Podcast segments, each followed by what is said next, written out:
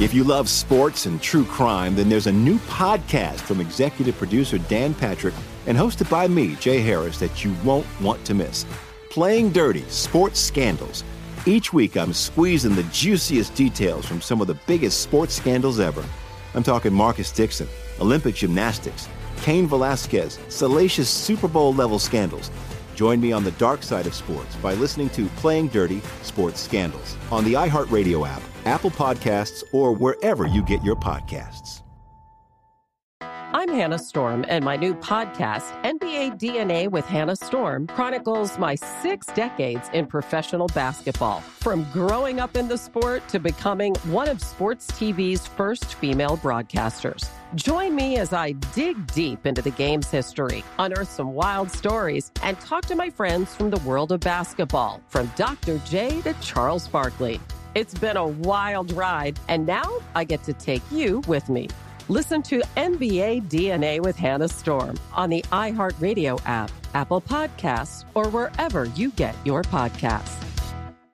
I'm Jack Armstrong. He's Joe Getty. We're the Armstrong and Getty Show. We cover the stories the mainstream media ignores. Stories that are important to your life and important to the world. The election, of course. The many trials of Donald Trump. Couple of wars. Gender bending madness. Why are kids looking at so much social media? And we bring you the stories the mainstream media is on, but we do it without the left wing media spin. Listen to Armstrong and Getty on demand on America's number one podcast network, iHeart. Open your free iHeart app and search The Armstrong and Getty Show to start listening.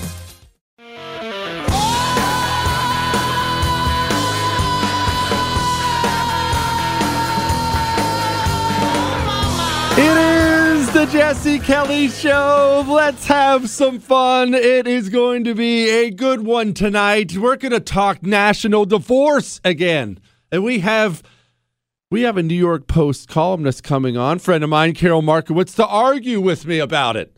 We have General Milley trying to defend himself about being a traitorous piece of crap who should be in the brig right now.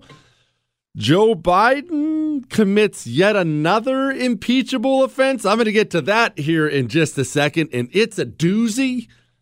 Do you trust the United States military? And running over cyclists who are in the way. All that is coming up tonight on the world famous Jesse Kelly show. And at first, look, we might as well dig into the big thing first. I have been belittled by my own staff right before the show began.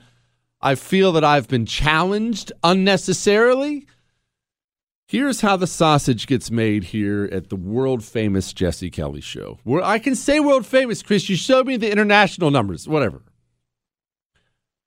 They come up with a bunch of stories. Now, I send them a bunch of stuff throughout the day, and then they'll come up with a big list of stories for me to pick out that we can talk about during the show. They send me a lot. I try to narrow it down and send them 10 or 12. And then they make fun of me because I get to two or three every show as I get distracted by random other stories and things we talk about. Look, it's you know, focus is not exactly my forte. Today, there are so many stories to talk about. Apparently, as I look at the desk here, I overshot a little. There've got to be 15. There got to be 15 here. They're mocking me again right before the show, saying I'll get to two or three. They're wrong. Today, I'm churning and burning through these bad boys. I'm going to get to every one of them, and they don't think I can, but I'm going to get to them. But first, let us begin at the beginning. Now, I'm not a child. You're not a child. I take that back. A lot of people listen to that with their kids. Most of you aren't children. I understand a certain amount of dishonesty is expected when it comes to political leaders, leadership of any kind, I would guess. But we build that in when we're talking about politicians, don't we? Congressmen, senators, certainly the president. Now, you want it small. You want it to be, well, I hope you're lying to me for the right reasons. Kind of like the wife, does this dress make me look fat answer you give? The answer to that question is always no. That's what you call a lie. That would probably be along the necessary lines. You know, God doesn't love a liar, but he gets you in that exact moment, kind of thing. And then there's lying about really, really, really, really, really big things. Um, there is no getting around what Afghanistan was. We spent 20 years, trillions of dollars, lives lost, limbs lost. And at the end of it, when there was never a clear mission, we just packed up and left. We left Americans behind, and we got 13 of our warriors incinerated. And Joe Biden, he is the commander in chief. He is the president of the United States of America. And he was asked point blank, and credit to George Stephanopoulos, which I can't believe I'm saying that. Joe Biden was asked point blank, Joe, did they tell you to leave some troops there so this whole thing wouldn't turn into this gigantic disaster? Here's what Joe Biden said. Your top military advisors warned against withdrawing on this timeline. They wanted you to keep about 2,500 troops. No, they didn't. It was split. That, that, that wasn't true. That wasn't true. They didn't tell you that they wanted troops to stay? No, they didn't argue against that. So no one, no one told your military advisors did not tell you, no, we should just keep 2,500 troops. It's been a stable situation for the last several years. We can do that. We can continue to do that. No, no one said that to me that I can recall. Okay, that's pretty black and white, right? That's pretty black and white. That's the commander in chief attempting to defend the biggest foreign policy disaster in half a century for the United States of America. Well, today, I mean, every once in a while, these Senate hearings are actually worth something. Today, a bunch of senators called forward Lloyd Austin and Milley and McKenzie, and they were asking these guys some very point blank questions. We're going to go over a lot of it tonight on the show, but McKenzie, Milley, they were asked today did you tell him to leave 2,500 guys? Here's what they said. I recommended that we maintain 2,500 troops in Afghanistan. And I also recommended earlier in the fall of 2020 that we maintain 4,500 at that time. Those are my personal views. I also have a view that the withdrawal of those forces would lead inevitably to the collapse of the Afghan uh, military forces and eventually the Afghan government. Yes, I understand that. And uh, General Milley, I assume you agree with that in terms of the recommendation of 2,500? What I said in my opening statement and the memoranda that I wrote back in the fall of 2020 remained consistent, and I do agree with that. This committee is unsure as to whether or not General Milley's uh, recommendation ever got to the president. You know, obviously, there are conversations with the president, yeah, but I would like to ask, even though uh, General McKenzie, I think you've all made this statement, did you talk to the president about General Milley's recommendation? Sir, I was present when that discussion uh, occurred. And I'm confident that the president heard all the recommendations and listened to them very thoughtfully. All right, that was a lot of talking, and one has to really respect whoever's voice that was that sounded like he smoked a carton of Marlboro Reds every single day. That's what I want more of in my senators. Anyway, we're setting that aside. We're setting aside the senator who sounds like he eats a sofa for breakfast every morning, and let's talk about the reality on the ground. Joe Biden stood up on camera and said, I was never told to leave 2,500 people behind. His generals, two of them, that was a two banger. His generals, including the chairman of the Joint Chiefs, just stood in front of the Senate and said, I told him to leave 2,500 people behind. Mm, that's an impeachable offense. Someone's lying. Either the chairman of the Joint Chiefs is lying or Joe Biden is lying. And these are huge lies. These are lies that not only embarrassed the United States of America, these are lies that got 13 men and women blown up at an airport. Uh, we haven't forgotten about them yet, right? I know you haven't. I haven't. Th- those were brave, brave warriors standing in a place they should never have been standing, and they died specifically because of how we handled Afghanistan. If the president of the United States of America is lying about what he was told, and the chairman of the Joint Chiefs just said he was lying about what he was told, uh, how do you explain that away? I mean, look, how do, how do you explain that away? Milley's up there today saying, hey, look, I gave him a bunch of options. General Milley, were there options given for keeping American troops in Afghanistan rather than the unconditional chaotic withdrawal? Yes. You presented options, and those options were declined. There were options presented and debated. Yes or no? A decision was made. Yes or yes or no is fine. Did you at any point create options for keeping Bagram open beyond July 2nd? Yes. Did you provide options for keeping Bagram open directly to the president? Yes. Okay. What's anybody going to do about this now? Okay, let's be honest. I'm, I'm not. I'm not an idiot. The Democrats aren't going to impeach their own president, but today was probably a more important day than you or I will actually give it credit for. I think today mattered a lot in the long run because when you become president of the United States of America, this is true of all of them Republicans, Democrats, doesn't matter. When you become president of the United States of America, right away there's a honeymoon phase. Uh, For, for every single one of them, there is a honeymoon phase, not with the opposing party. They're already miserable and they they hate you that they're there or that you're there. That, that they hate life. They just lost the election. It's the world coming to an end. But for you and your own party, and most of middle America, there is a honeymoon phase there. A honeymoon phase where you can get away with some things. You can take some bold steps with executive orders. You can push for legislation early on. I mean, he just got here, right? Let's get him let's let's get him moving. Let's let's give him a little boost and help him along. I think we're entering a different phase, and I will explain exactly what I mean in just a second. But first, Mike Lindell, he's the guy who invented my pillow. You know, I should point out Mike Lindell, the guy who's been out there screaming from the rooftops about election integrity since the election. It got him banned from all the big box stores. Yeah, the one that's actually out there fighting for the country.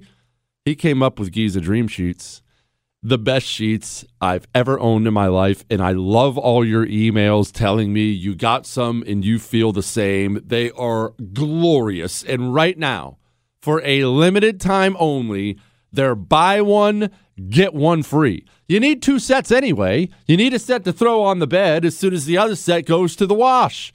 Go get them. Buy one, get one free. Because when you use the promo code Jesse after you go to mypillow.com, promo code Jesse, you get them buy one, get one free. Or maybe you're on the road, just call 800 845 0544.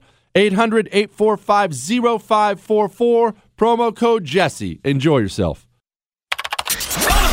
Missed out? Catch up. JesseKellyShow.com.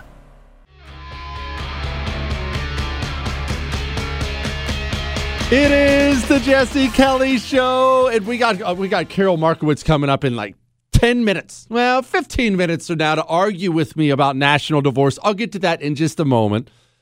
Should be pointed out again if you weren't here for the beginning of the show. I have the guys print off a lot of stories every day, and then I get to like two or three. Apparently today I had them print way more than I thought because there's all this interesting stuff, and I told them I was going to get to every one of them. We're one segment down, and I haven't gotten to any of them yet. So that I'm a little bit concerned at this point in time. Don't worry, I'll be able to pull it off. Plus, we got emails today. I'll take some phone calls. 877 377 4373. But like I was just saying, okay, Joe Biden, he gets up. This is from August. Remember, this isn't ancient history. This is like yesterday. From August, he sits down with George Stephanopoulos and he says, No, I was never told to leave 2,500 troops behind. Your top military advisors warned against withdrawing on this timeline. They wanted you to keep about 2,500 troops. No, they didn't. It was split. That, that, that wasn't true. That wasn't true. They didn't tell you that they wanted troops to stay? No, they didn't argue against that. So no one, no one told your military advisors did not tell you, no, we should just keep 2,500 troops. It's been a stable situation for the last several years. We can do that. We can continue to do that. No, no one said that to me that I can recall. And then I'm not going to play it for you again right now. I'll play it later on. But Milley, McKenzie, all these generals stepped up today and said, uh, I told him. Now, what do I mean by the honeymoon phase being over? It's been a it's been a rough what, eight nine months for Joe Biden. A real rough eight nine months by any measure. It's been a rough eight or nine months. It's been scandal after scandal after scandal after scandal, and then Afghanistan came. Well, look, you've disliked Joe Biden from the beginning. I've disliked Joe Biden from the beginning. I didn't need any nudging to think Joe Biden was a disaster. When Joe Biden gets so toxic that he becomes a liability from his for his own party, that's a great moment for us because that means everything stops. All this radical left insanity stops because now people don't want to be associated with him anymore. And we are approaching that level at warp speed. In fact, we might be there. This hearing today was a big deal because rest assured, if there's anything these people do, they're all sociopathic nuts. So they pull everything, right? They pull everywhere and everything. What issues do they like? What issues are they mad about? What do they like about me? What do they hate about me? They pull absolutely everything. They know, Democrats know, in no uncertain terms, the Afghanistan mess, they can ignore it all they want, move past it all they want. People are really, really mad about it. A lot of people are really mad about it. And now it looks like it's all Joe Biden's fault. Now, if you take the issue that is polling the worst for your party at any particular moment, and you find out the guy at the top who already wasn't that popular is 100% responsible for it, well, all that's going to do is make you more angry and me more angry. I'm not talking about us. What it's going to do is it's going to take that Democrat congressman in a swing district who knows he's got a fight on his hands, and he's going to start walking away. He's going to start not supporting the next bill, the next initiative. That senator, that senator who, it could go either way. That senator is going to be pushed away from the radical left instead of toward the radical left. Senators like Kyrsten Sinema, who's already floating things like maybe going independent. Why do you think that is? Look, I, Kyrsten Sinema, I'll be honest, I have a little bit of history with her. Now, I don't know her personally, but when I ran for Congress back in Arizona, she was in the state house or state senate, I forget. She was in the state legislature of Arizona at the time. And no, I don't know her. She campaigned against me a little bit. It wasn't personal. I don't care about any of that. But she was known, well known back then in Arizona to be two things well, actually, she was known to be three things. I'm only going to discuss two here on the national radio show.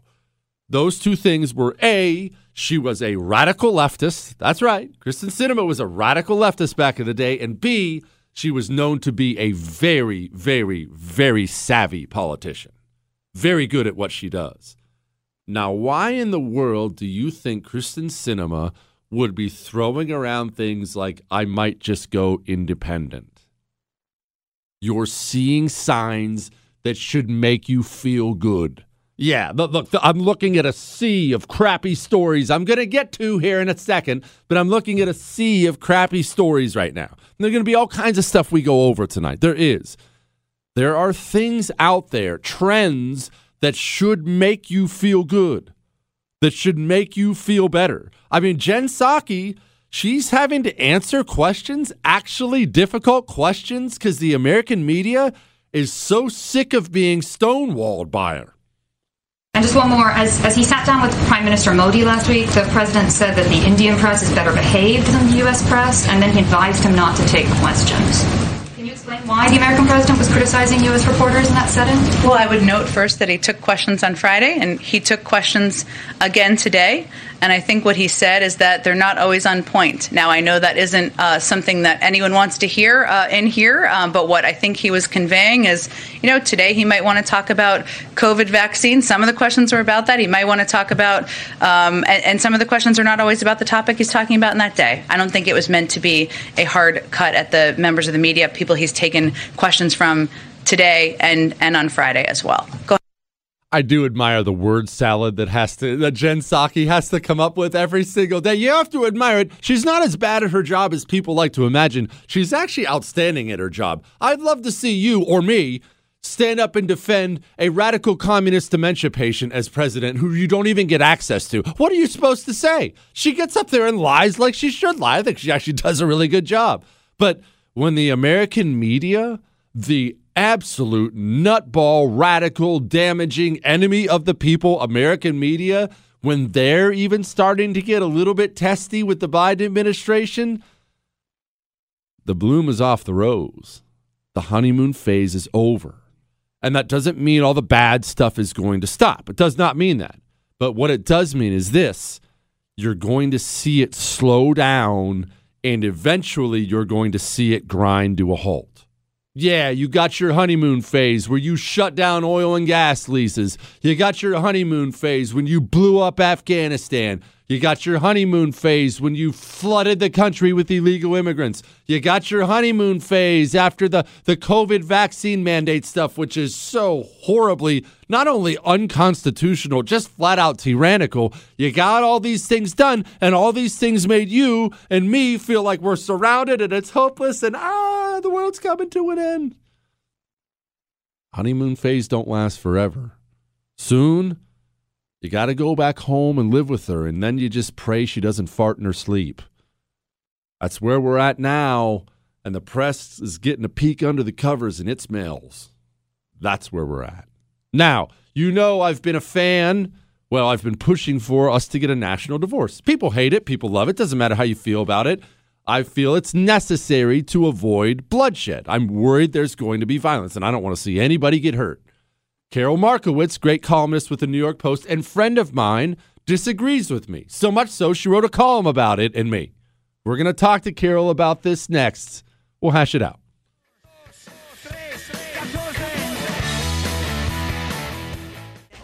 Next these might jack your Lexus. Somebody tell these who Kanye It is the Jesse Kelly Show. Good grief. Karol Markowicz bringing the rap music on the show. I'm hip. I'm super hip, Chris. I am hip. Anyway, joining me now, my friend, columnist with the New York Post, Karol Markowicz. I've been I've been Hi. teasing it all show, Karol, that you were going to come on here and tear me to bits about my national That's divorce right. idea. Fire when ready. Hi, Jesse. Thank you for having me. Mm-hmm. Well, I, you know, I, I feel like a lot of people are saying like, oh, you know, um, a lot of the voices about national divorce. I mean, you or Michael Malice or Dave Reaboi, um, they're surprised that I wrote against it because I feel like they they know that I'm friends with all of you, and they, it, you know, disagreeing with friends is no longer allowed apparently. But the main thing that I want to say is that I absolutely agree with all the reasons why you might think a national divorce should happen. I just don't think it can happen. And I think because it can't happen, we need to focus on like what can realistically be done at this point.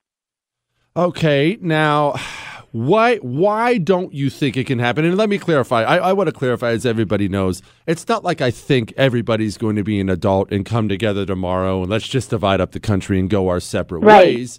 I only Yeah. come at this from an angle of one, I think it is already happening slowly as people move mm-hmm. to different places. And two, I'm really, really genuinely worried about this thing getting violent and ugly here. And that's the last thing I want for anybody. I don't want Right. to see anybody get hurt. So that's why I push for it so hard. Not because I think it's about to happen, because I want it to Yeah. happen so no one gets hurt. Right. You're absolutely right. And the thing is, I, even like presupposing, like let's say tomorrow we can divide up the states. Mm-hmm. You know, you take this one, they'll take this one, etc. Let's say we could do this bloodlessly. Let's say we could do this easily. Let's say uh, I'm willing to assume all of that, which I, we know that that's not the case. But let's just say we can. I think that what what what we're missing here is that it would be a very temporary solution. Things change all the time. You if you were living in a red state, you know, 20 years ago, I, I use Colorado as an example in in my piece because Colorado was a very reliable red state, and then the last re- Republican that they voted for for president was George W. Bush in 2004, and they haven't voted for another one since. So it went from being a reliable red state to being a very reliable blue state fairly quickly. So unless we're planning to make this giant, you know, transition every 20 years, things change. And in my lifetime, Ronald Reagan won New York State. He won California. Mm-hmm. We don't see that happening again for a while, but it happened. And so I think things change so quickly and fairly dramatically in this country because we are so such a new country that we can't really divide it up by ideology and then count on the ideology not to change. Okay, that's that's fair, but if we don't if we don't have anything in common, Karol, and it I, I don't Yeah. feel like we're about to have anything in common, and I'm all Mhm. game to be corrected on that. If we don't have anything in common, I don't even need to point fingers to say why do we live together then? Why are we a nation at all? Because of nostalgia or tradition Yeah. or, or what? What? Why? Yeah, you're absolutely right. And I, I tweeted this, uh, you know, yesterday or two days ago that the last time I was on your radio show, you asked me what, uh, what do we have in common as a country? Like what, what, what values do we share? And I, I think about this so much because, you know, I, I have a lot of liberal friends. I live in New York. I, I should be able to come up with what values we generally have in common, and I've struggled with it. I again, I, I, I think you're coming from a very sane place where we've reached a really bad point. Um, I just think that the solution can't really be this national divorce for really just technical reasons where I don't think that it's plausible in any long term way. I think the solution left will let us do this anyway because we've had 19 months of them not letting us do this, but it has to be more individual rights. We have to allow people to live with more individual rights in the spaces that they live. One of the things I say in, in my column is 3.2 million people voted for Donald Trump in New York State, one of the bluest states in the country. I mean, we can't just throw the whole state away, right? That's 3.2 million Trump voters who, what, we're going to just like leave them behind? It's it's a really tough call, and it's not quite so simple as just redrawing the country line. I, I look. I agree. It's not so simple, but actually, I should clarify. When I talk about divorce, I believe there should be mass migration. I'm actually doing it for those people because the truth is, Karol, I'm in the suburbs of Texas. My life has not seen a, much of a drastic change since coronavirus came. We were in grocery Right. stores. We were throwing July 4th barbecues. My kids are in school Mhm. unmasked. Li- Life's life's drastically different than every time I go to New York City. I want the people in New York City, and, in California too, and, and stuck in these blue places to be able to live the way I live, and I know they want to be able to live the way I live.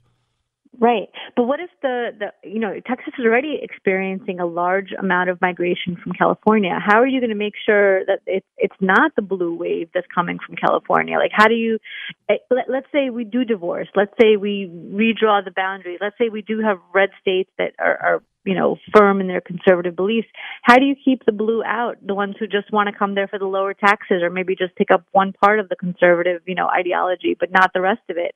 I mean, how would that work? What, what about the kids that are born to conservative parents who end up being liberal, or liberal, you know, parents who end up being kids? Their kids end up being conservative. I have some really good friends in New York who have a very conservative teenage son, and you know, what happens to them? It's it's just it's a lot of it, it's it's just not quite so simple to keep things ideologically pure, even if we come from a a really divided place in the first place. Okay, uh, fair enough. Then let me ask you this: Where are we going, Karol? Because I'm not, I'm not trying to be over the top for radio when I say I do see this ending with. Oh gosh, I hate to even say it. I do see this ending in violence of some kind. I do. We hate each other. There's already been political violence in this country, a ramp up of it, especially over the past couple years. Uh, the rhetoric is not getting turned down; it's getting turned up from Hochul to Biden to all of them. Uh, uh, where are we going then, if not divorce? I think we have to win. I think conservatives need to win, and and I I hate that I think that we have to hit rock bottom in a lot of places for that to happen. I think you know the idea that we just want to be left alone um, should be something that liberals believe too, uh, and it's not right now, obviously because they they win all the battles and we never get left alone. But I think in a lot of places things need to get really really bad before they realize what they're doing. And I, I do believe that conservatives can win in these blue places as things progress to a really bad level. Um, and you know, again, I'm a New Yorker. Obviously, I don't want things to get bad, but I know that New York needs to get bad for us to elect a Republican mayor to understand that crime is a problem and that homelessness is something that we have to deal with and all, all these things that kind of get ignored by the left because they're, they're you can't quite talk about them. You're not allowed to say that crime is bad and homelessness is bad and all these things. I, I think we do need sometimes um, to hit rock bottom before things can get better again. Okay, so for New York City, and we've only got about a minute left here. In New York City, that means, and I don't think you're wrong. It sucks, but New York City's going to continue to circle the bowl then for how long until people wake up? Well, you know, I, I use kind of masking as a shorthand for a lot of this. I understand that masking is not the only issue in the Yeah, country, but. I use, I, I think in a place that's masking two year olds and forcing two year olds into masks is a crazy place that, that is, is circling the bowl. So um, I think until they snap out of their COVID insanity, I, I think we'll continue to head on a downward trajectory. I really do. Karol Markowicz, you are the best. Go read all her stuff in Thank the New you, York Jesse. Post. Thank you. Thank you Love for coming. you. Appreciate it. See, you can disagree. And look, I don't think she's wrong. I, I, I'm not telling you that I think the adults are about to sit down and just say, you know, this isn't working. Let's just go our separate ways. I just don't want to see anybody get hurt. That's really what I want. And I see that coming. All right. Speaking of getting hurt and not getting hurt, do you have your Hero 2020 gun yet? Do you? You should. It's a non lethal gun. Husband and wife driving home from dinner. Stopped at a red light like you've done a million different times. Gets swarmed by an angry mob. Imagine how scared you'd be. They're pounding on the glass, they're cussing at you, they're yelling at you. They get the door open and start dragging him out of the car. He gets his hands on his Hero 2020 non lethal gun, shoots his attacker twice in the chest with it. Oh my, you can't. You can't possibly understand how brutal this powerful chemical pepper irritant is, but it floors these attackers. They have to back away. Couples alive to this day because of Hero 2020. Hero2020.com. Use the code Jesse. It'll get you a special discount. Remember, state law restrictions may apply. Miss something? There's a podcast. Get it on demand wherever podcasts are found. The Jesse Kelly Show.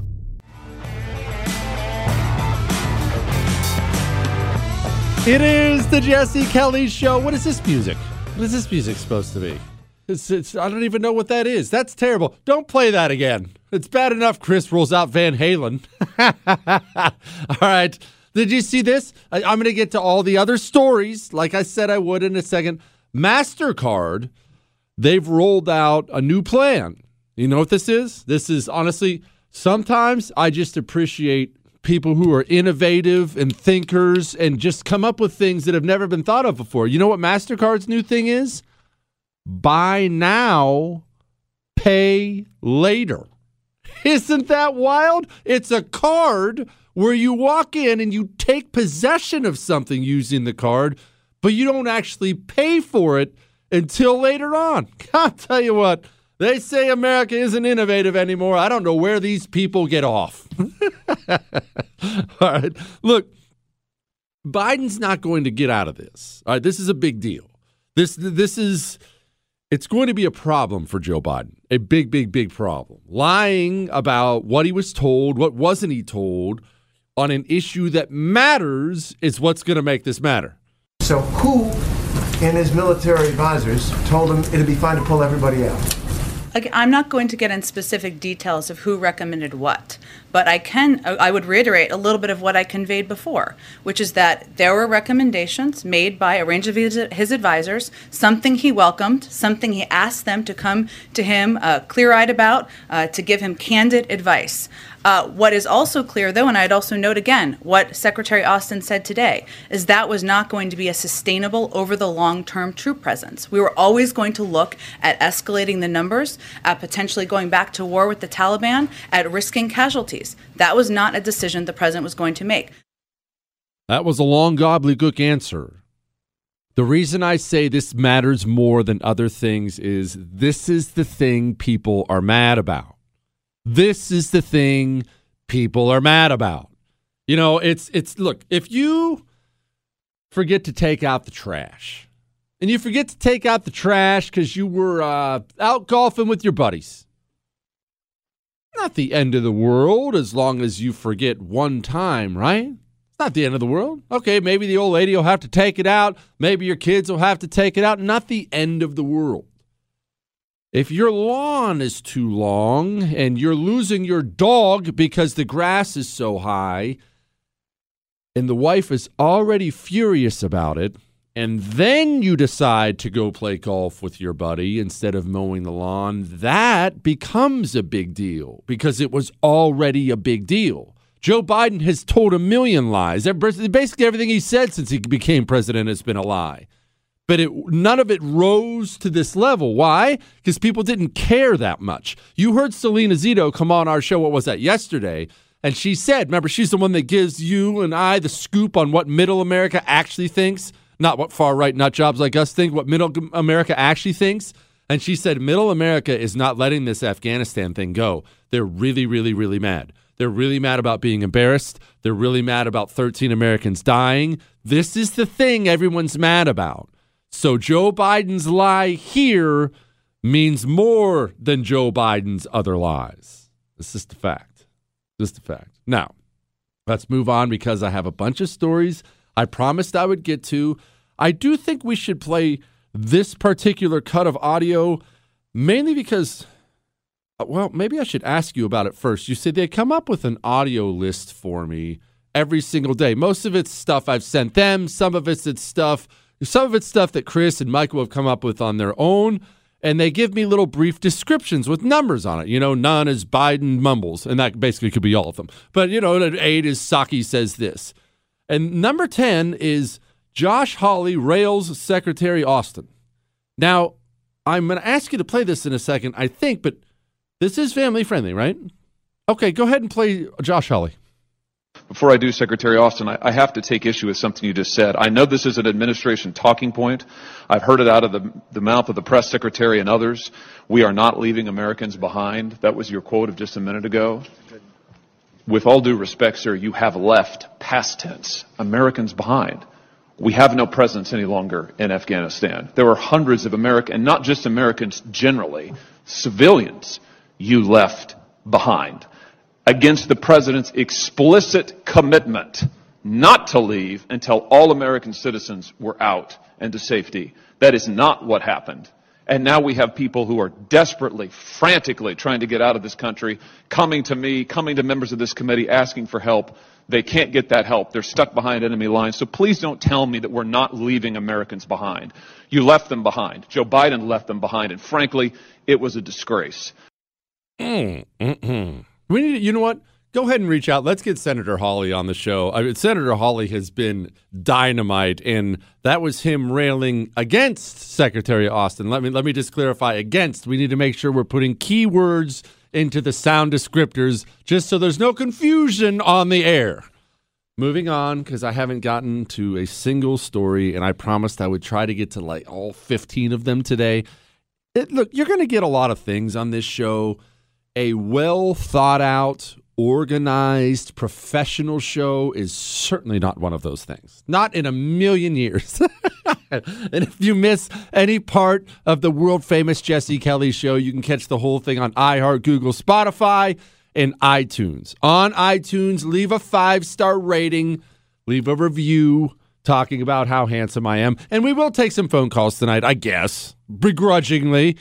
877 377 4373. Here's an email. This is one of the nicest things anyone's ever said to me. Hi, Jesse. I'm an American, grew up in Texas, currently living in Switzerland. I want to go to Switzerland, by the way, not to get distracted. Don't roll your eyes, Chris. I hear the cheese is amazing. Aren't they famous for fondues and stuff like that? I love a good fondue. What are you sh- what are you li- lifting your hands for? I think they are.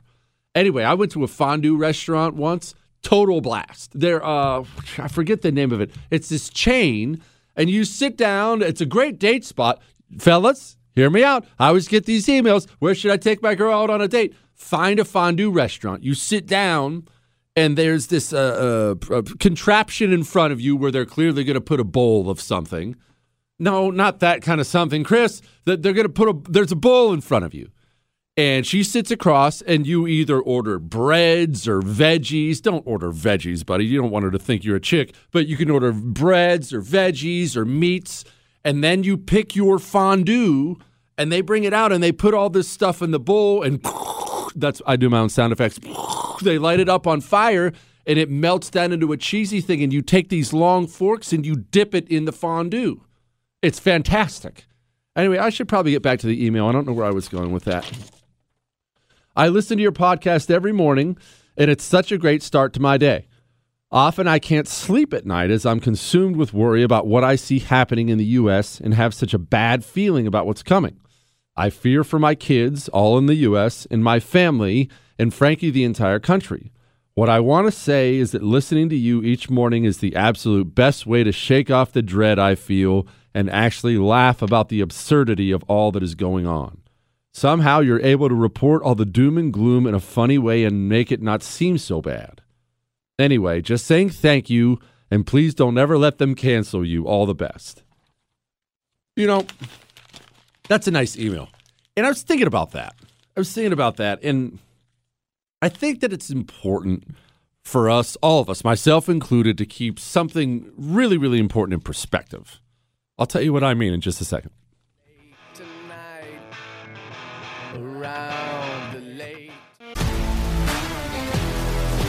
If you love sports and true crime, then there's a new podcast from executive producer Dan Patrick and hosted by me, Jay Harris, that you won't want to miss. Playing Dirty Sports Scandals. Each week, I'm squeezing the juiciest details from some of the biggest sports scandals ever. I'm talking Marcus Dixon, Olympic gymnastics, Cain Velasquez, salacious Super Bowl level scandals.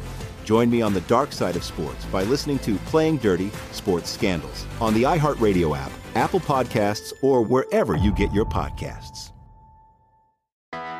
I'm Hannah Storm, and my podcast, NBA DNA with Hannah Storm, digs deep into the history of professional basketball, along with my own, as one of the first female sportscasters. Now let's get you up to speed on what else happened around the NBA today. We talked to all sorts of people I interacted with, from Dr. J to Charles Barkley and recap iconic moments. Yes, he's got it. He, here he comes.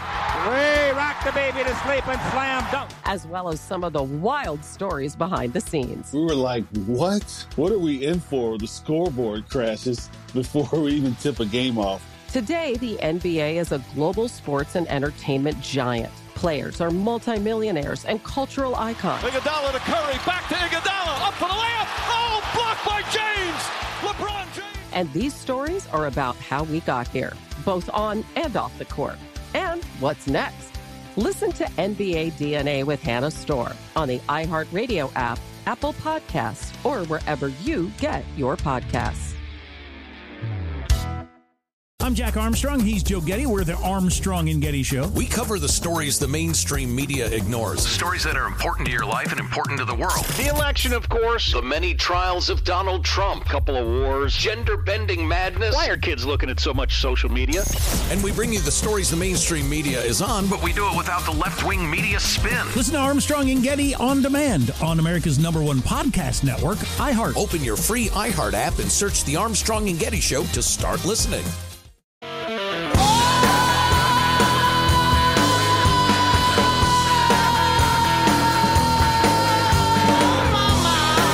It is the Jesse Kelly Show. We still have a ton for you, including running over cyclists who are taking up the road. BK's coming up about 30 minutes from now. I did see this, so I have to rant on this for a second before I get back to the stories. And yes, I'm going to give us our perspective here first, but I'll, I'll talk to I'll talk about Brian Stelter in a second. But again, perspective. Somebody emailed in, "Hey, I love that you can make all this ugly stuff seem more fun." Look, I've told you this before, and I'm going to tell you again. You're going to die one day. All right? Uh, don't worry, it's going to be more uplifting than you think. You've got how long on this earth? I don't know. I, I don't know. If, if we're lucky, 70, 80 years, 90 years.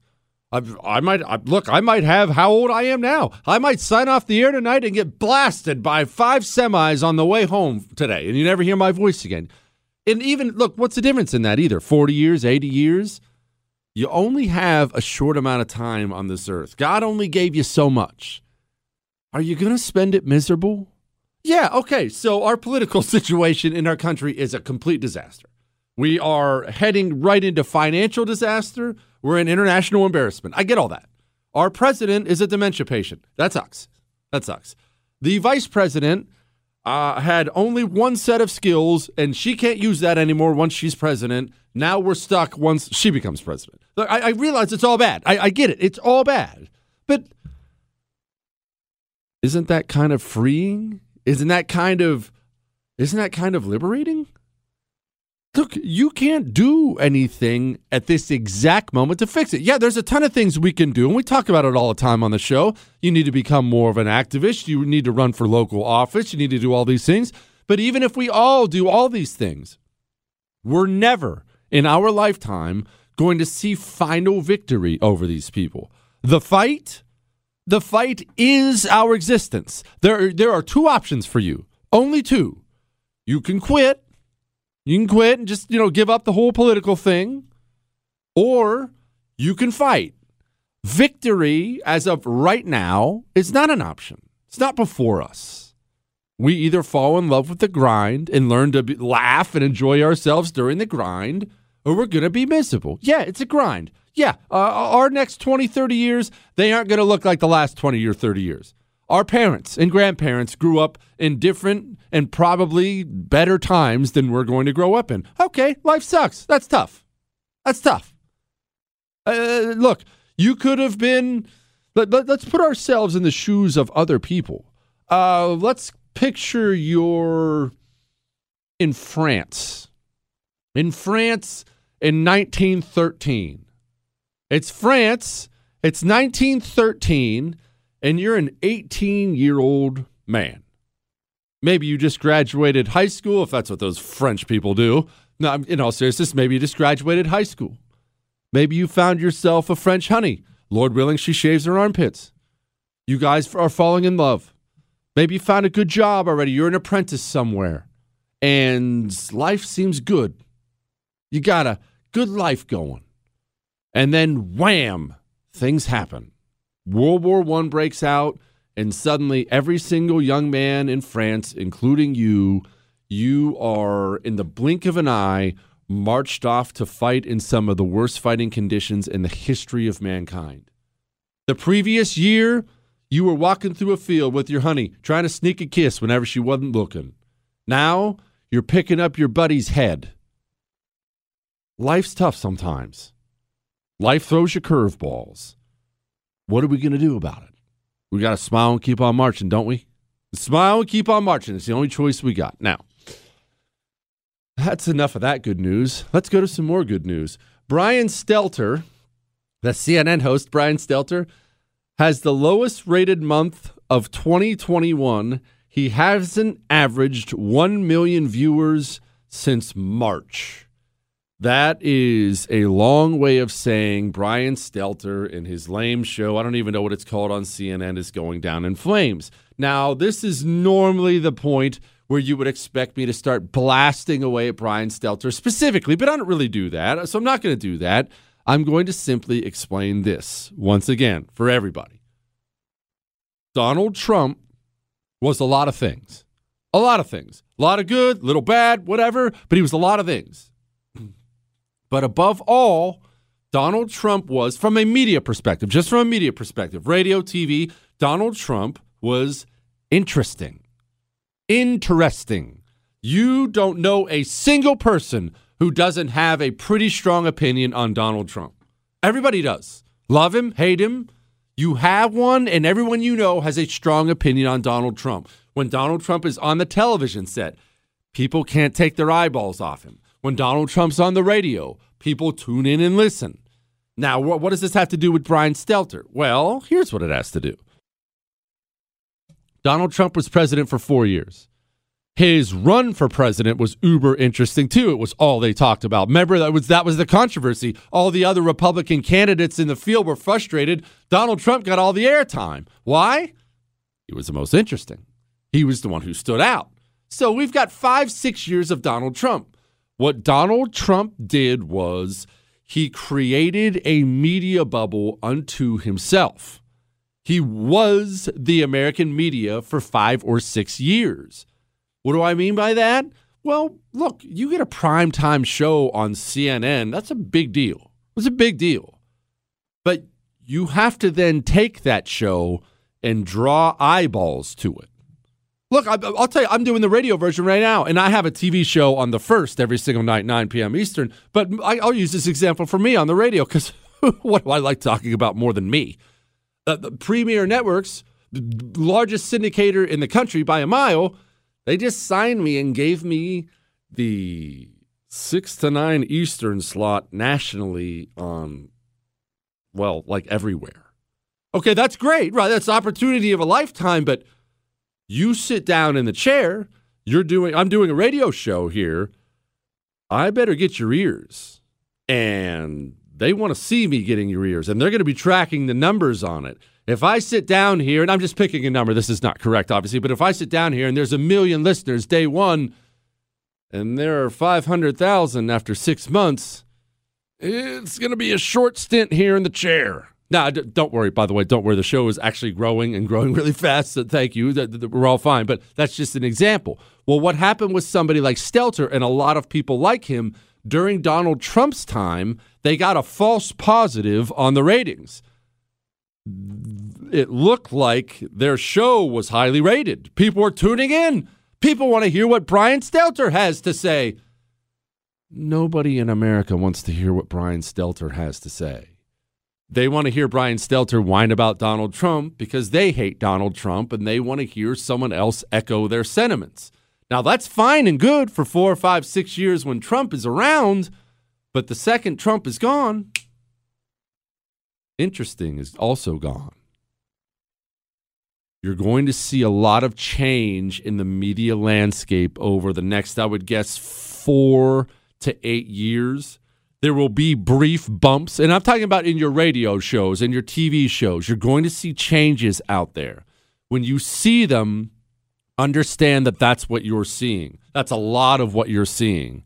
So and so just wasn't interesting anymore. And you're going to see this a lot on the left. There'll be some of this on the right too, I should mention.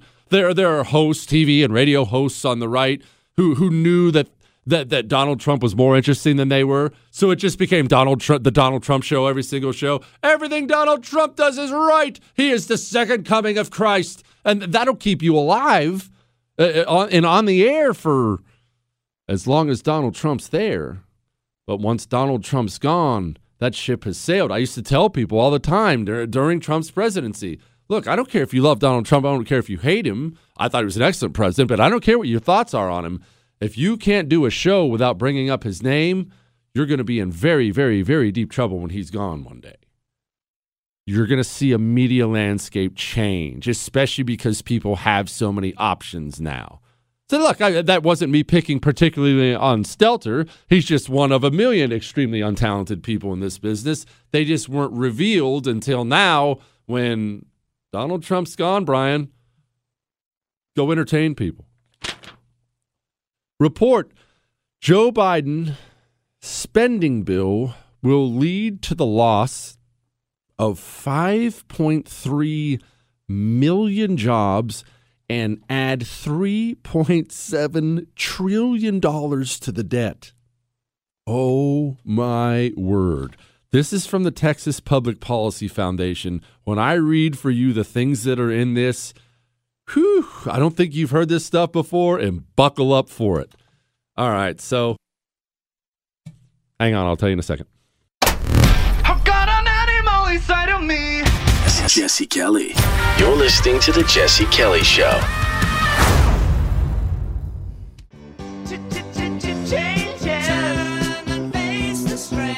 It is the Jesse Kelly Show. We got BK, our, our, Air Force PJ, Special Operations Super Ninja BK, coming up in about 10 minutes from now. And I have one or two stories I haven't gotten to yet. We're, we're chopping away at it here tonight on the Jesse Kelly Show. But look, the Texas Public Policy Foundation, yeah, you may not know who this group is. there are a million, a million scam groups out there politically and yes, lots of them are ones you think you like and think you care about. They are designed simply to line the pockets of the people who head these groups. And I say this to you as somebody, remember, after I ran for Congress twice, I moved back to D.C. to be the director of development for, for one of the various political groups. And when you do that, it's a small world. You get to know all the people from all the other groups. I was a bit shocked. You would be a bit shocked to find out the groups that really don't do anything. They send out emails, they make it seem like they're doing stuff, but really, what's the point of the group?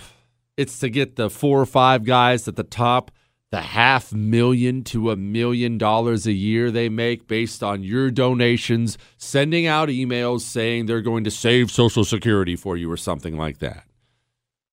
That was a long way of saying Texas Public Policy Foundation is not one of those groups. I know I know the guys who run it personally and they are and I mean true believers. And they get there and they they have really really smart people and they broke this thing down and the headline was Biden's spending bill, that's the $3.5 trillion bill they're trying to get passed right now, and it's up in the air. I don't know whether it is or not, will lead to a loss of 5.3 million jobs and 3.7 trillion in debt. Get this. This is the stuff that's in the bill. It's a $3.5 trillion Build Back Better Act. I love who thought that was a good idea?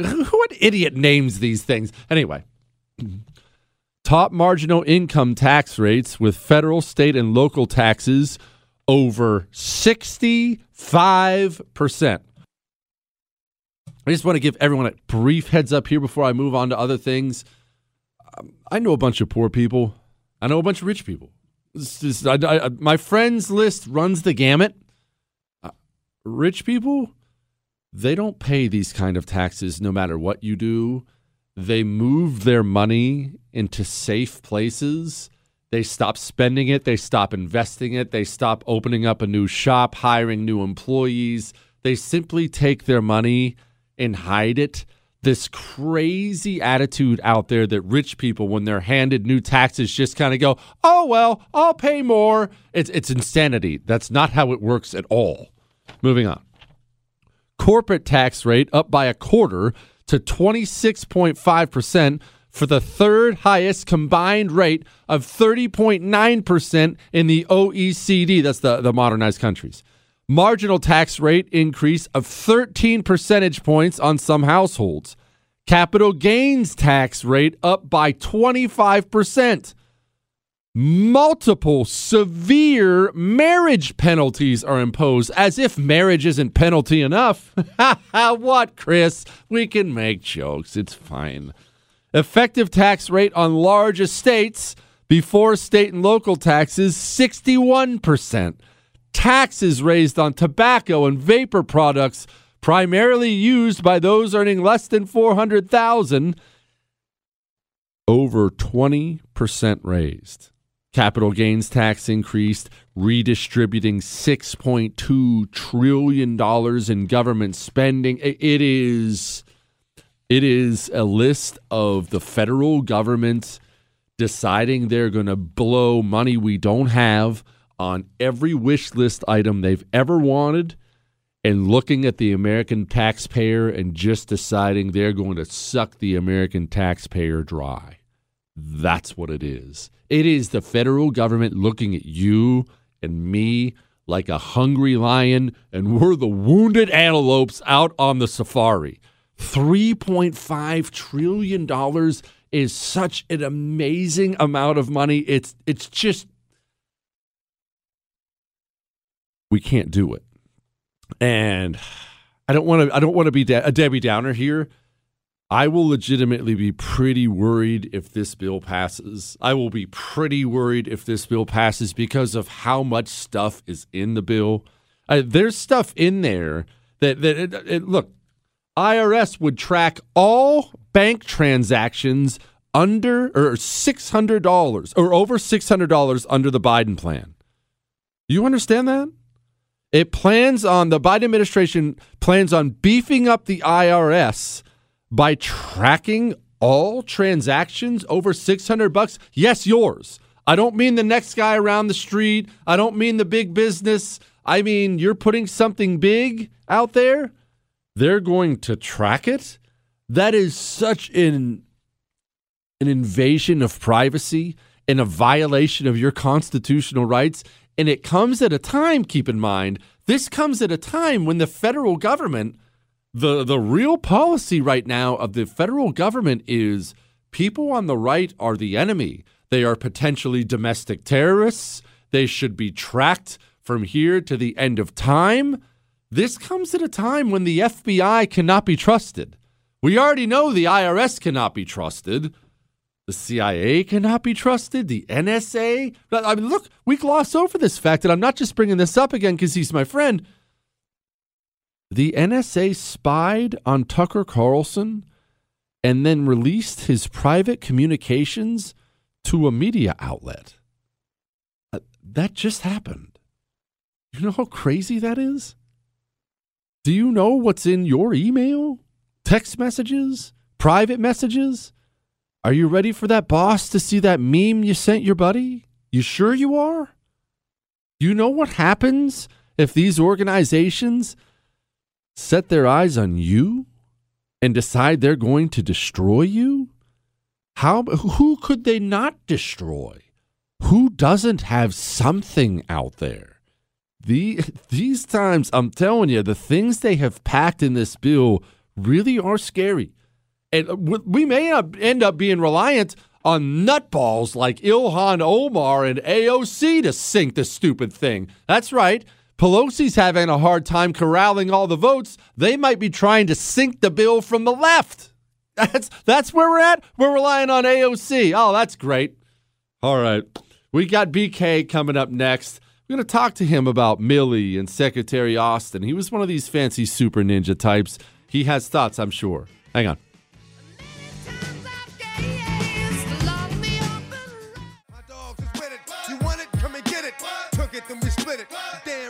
It is the Jesse Kelly Show. What is that music? It's, it's is that DMX? This is a, what is wrong with BK? Joining me now, my buddy BK from the podcast uh, that is an outstanding podcast. I might point out, World News with BK, former Air Force PJ. BK, this is a family show. We don't play DMX on this show. What's wrong with you?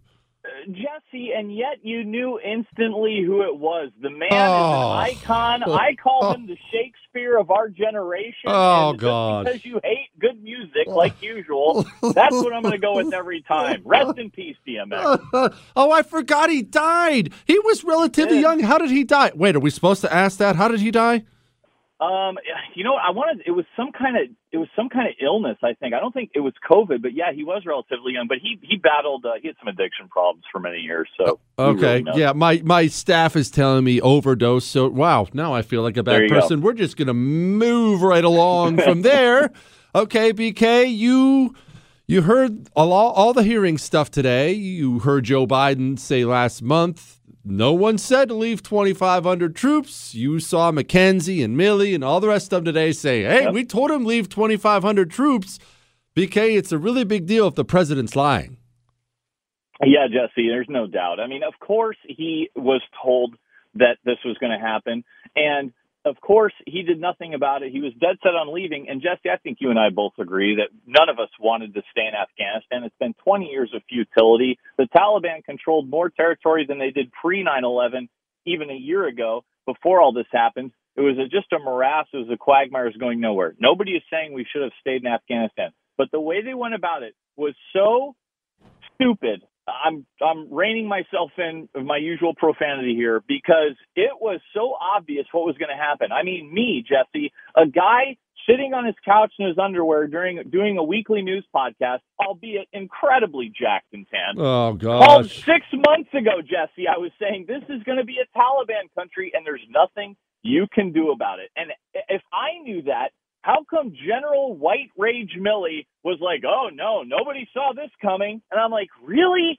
You didn't think that the Taliban was going to stomp all over the Afghan National Army once we left? They were doing it while we were there, for God's sakes. And as far as Joe Biden, he is obviously suffering from uh, severe like mental degradation. It's not a slam on him, Jesse. Father time comes from us, comes for us all, as I've often said. But he is he's not. He probably doesn't even remember the conversation. If we want to be charitable to the guy, but this is always going to happen. I'm glad we left. It could have been so easily done. You don't announce that you're leaving. You just start shuttling people out and keeping skeleton crews.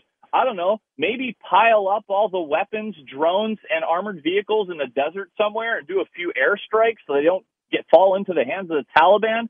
Obvious steps that should have been done were never done, and a simpleton could have seen this coming and done a better job. These generals are incompetent, Jesse. They, I don't know what they are teaching now at West Point anymore, but my God, it's like once you hit like 05 and above, you're you're sent off to some school where you're brainwashed and everything except the effective war fighting. It's just really shocking to me. Uh, BK, uh, so it is incompetence, right? Because I got to tell you, man, I, I I think Milley is a lot of things, including uh, well somebody who should be in the brig for that China nonsense. We'll get to that in a second.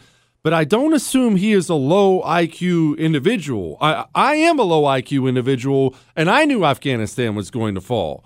Okay, so is it possible he's just a big fat liar for some reason I'm not foreseeing here? Maybe you know what I I really don't know. You know, if you read the Pentagon papers, that that infamous study that was put out, Jesse, th- by the Washington Post, and this was actually good journalism. Yep. And they said part of this problem was that these the generals would go over there and they'd do their year tour and they'd say to the guy replacing him, Nope, making progress, everything's looking good. Here you go, I'm out of here. And they were just lying. They were lying from day one because in the military, as you know, you don't get promoted for telling the truth. You get promoted by telling the administration what they want to hear. And what they wanted to hear was, oh yeah, we're turning around. We're turning the corner any day now. Everything's going great. And they did that for 20 years.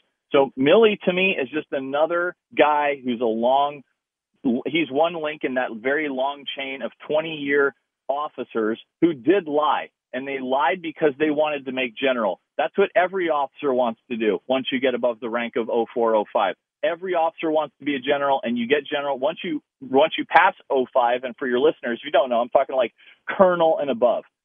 Once you get to that position, it's more of a political position than a tactical success position, if you will. And so to me, Milley, maybe he wasn't lying, but he was just distracted by all the other nonsense going on, and this is the result of it. Sad to see. Uh, all right, explain this to me then, BK. How does the military fix itself? Because, buddy, I, I, I take a step back. I don't see a lot of W's unless you count the Gulf War that would lasted about 24 hours. I don't see W's since, oh, uh, I mean, I, I guess we can count Korea. That's a long time, man, and we're not posting wins. I don't think it's our, our guys on the front lines, so clearly we have a brass problem, do we not? Yeah, I would agree with that. And it's also a political issue as well because if we, Jesse, the guys on the front lines, as you said there, we, they never lost like a major battle in combat. Uh, we were, we would, we would get the mission and you'd go in and you'd smoke the Taliban and maybe one of our guys would get wounded and we kill like 25 of theirs. And those battles were won on the front lines. But then it becomes a political issue because we're not willing to be the country that is ruthless, like, say, I don't know, the British in the 1800s when they swept around the world, killing everything in sight. We're just not going to do that as a 21st century power. We're not going to go in and raze an entire village and uh, send a message by killing all the women and children. And we're just not going to do that. And if you're not willing to do that, then you're not going to win unless you're willing to say turn Afghanistan into the 51st U.S. state by colonizing it from top to bottom. You're not going to win there because it's a foreign culture. They have their own tribal identity politics over there. We tried to, is the same thing in Iraq. You know, and you were there, Jesse. You remember how we tried to take all these guys from different tribes who didn't like each other, Yep. and we're all like, "Oh no, you're all Iraqi army now. Yep. So you're all going to fight together." And they were like, "No, I don't." They're like, "I don't like that guy." I mean, we would, I would be, I remember being in Iraq, and there would be gunfights between the Iraqi army and the Iraqi police, and you're like, "What the hell is going on over here?" It was just unbelievable. So completely foreign culture, Jesse. Okay, BK. Well, that sounds to me like a really big deal if we simply don't have the mentality to win wars anymore. And everything you just said is right. Uh, the last major one we won was World War II, and that was when we were willing to bomb cities to, to powder. right. And if we're not there, then we what? Can't win wars now? I, I, I would I would I would stipulate that yes, that's the deal. Unless you want to be utterly ruthless, then you're not. And after 9/11, the country was united like never before. And we went in there and we quickly destroyed the Taliban. And to me, that should have been it. We ran them out of power, maybe leave behind a few advising forces, but that should have been it for U.S. involvement because once you get involved in these long, grueling war campaigns, then it's just a no win situation. And we've got decades and decades of history to back that up. And yet, what did we do? We ignored those decades of history and we're like, no, no, no, this time is different because I'm smarter now. These generals are like, I'm smarter than the guys previous. They didn't know how to win Vietnam. They didn't know how to win in Iraq. I'm going to show them in Afghanistan. And we just made the same mistakes all over again. He is BK. He's the host of the World News with BK podcast, former Air Force PJ. BK, really quick, we only got 30 seconds. What are you having for dinner? What gross health food are you eating tonight? Uh, I'm going to go straight roast chicken and green beans, so not too bad. I'm not going to carb load at all because I'm trying to get even more shredded than I actually am, which is very tough, Jesse, because now I have about two or three ab veins that are snaking down into my crotch. It's, it's breathtaking, along with the tan. It's a total package, Jesse. You know what? I want to go. I want to go. He is the host of World News with BK podcast. Thank you, my brother. All right. Thanks, Jesse. I will take your calls finally next. 877 377 4373. And we have to talk about Moses under attack. Chris is up in arms. Hang on. This is the Jesse Kelly Show. If you love sports and true crime, then there's a new podcast from executive producer Dan Patrick and hosted by me, Jay Harris, that you won't want to miss. Playing Dirty Sports Scandals. Each week, I'm squeezing the juiciest details from some of the biggest sports scandals ever. I'm talking Marcus Dixon, Olympic gymnastics, Cain Velasquez, salacious Super Bowl level scandals. Join me on the dark side of sports by listening to Playing Dirty Sports Scandals on the iHeartRadio app, Apple Podcasts, or wherever you get your podcasts. I'm Hannah Storm, and my podcast, NBA DNA with Hannah Storm, digs deep into the history of professional basketball, along with my own as one of the first female sportscasters. Now let's get you up to speed on what else happened around the NBA today. We talked to all sorts of people I interacted with, from Dr. J to Charles Barkley, and recap iconic moments. Yes, he's got it. He here he comes. Way rock the baby to sleep and slam dunk. As well as some of the wild stories behind the scenes. We were like, what? What are we in for? The scoreboard crashes before we even tip a game off. Today, the NBA is a global sports and entertainment giant. Players are multimillionaires and cultural icons. Iguodala to Curry, back to Iguodala, up for the layup. Oh, blocked by James. LeBron James. And these stories are about how we got here, both on and off the court. And what's next? Listen to NBA DNA with Hannah Storm on the iHeartRadio app, Apple Podcasts, or wherever you get your podcasts. I'm Jack Armstrong. He's Joe Getty. We're the Armstrong and Getty Show. We cover the stories the mainstream media ignores. Stories that are important to your life and important to the world. The election, of course. The many trials of Donald Trump. Couple of wars. Gender bending madness. Why are kids looking at so much social media? And we bring you the stories the mainstream media is on, But we do it without the left wing media spin. Listen to Armstrong and Getty on demand on America's number one podcast network, iHeart. Open your free iHeart app and search the Armstrong and Getty Show to start listening.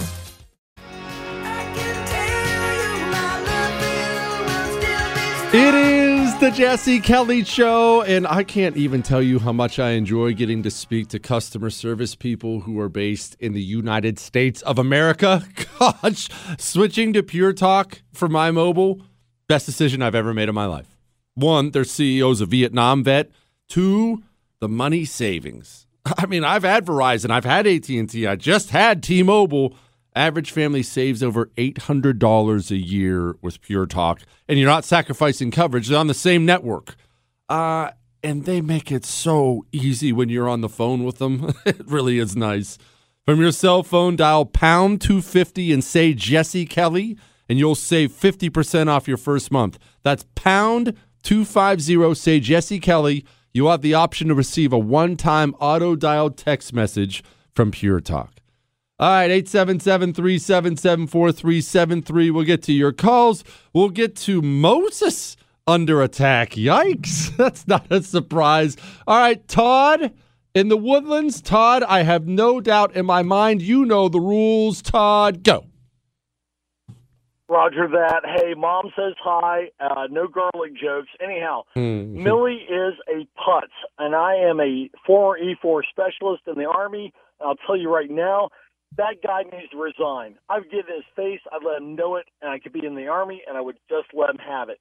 I tell you what, man, I love your show. I'm so glad for your success. Yeah, if people haven't heard about you, they need to hear about you. I preach you to everybody. Dude, in the Hoodlands, it's, well, what can I say? It's the Hoodlands up here in the north side of Houston. I was there when you hit the ground running, and I am so glad to know that you're getting nationwide and live. Well, I screwed up the ZZ Top, you know, saying, but dude, keep up what you're doing. You're doing awesome, uh, and you know, dude, I, I I don't know what else to say there, Oracle Samurai. Just keep doing what you're doing, brother. No, no, look, I appreciate it, Todd, and I appreciate the fact that you're man enough to come on the show and admit that you weren't man enough to join the Marine Corps. Oh, dude, I, I tried to join. They said I was too fat old. Be good, man. 877-377-4373. All right, hang on a second. Moses stripped from a film film title to avoid offending the communist China's communist regime. A Chinese filmmaker has announced their soon-to-be released film Moses on the Plain has been renamed Fire on the Plain, which was done to uh, uh, avoid offending the Chinese government.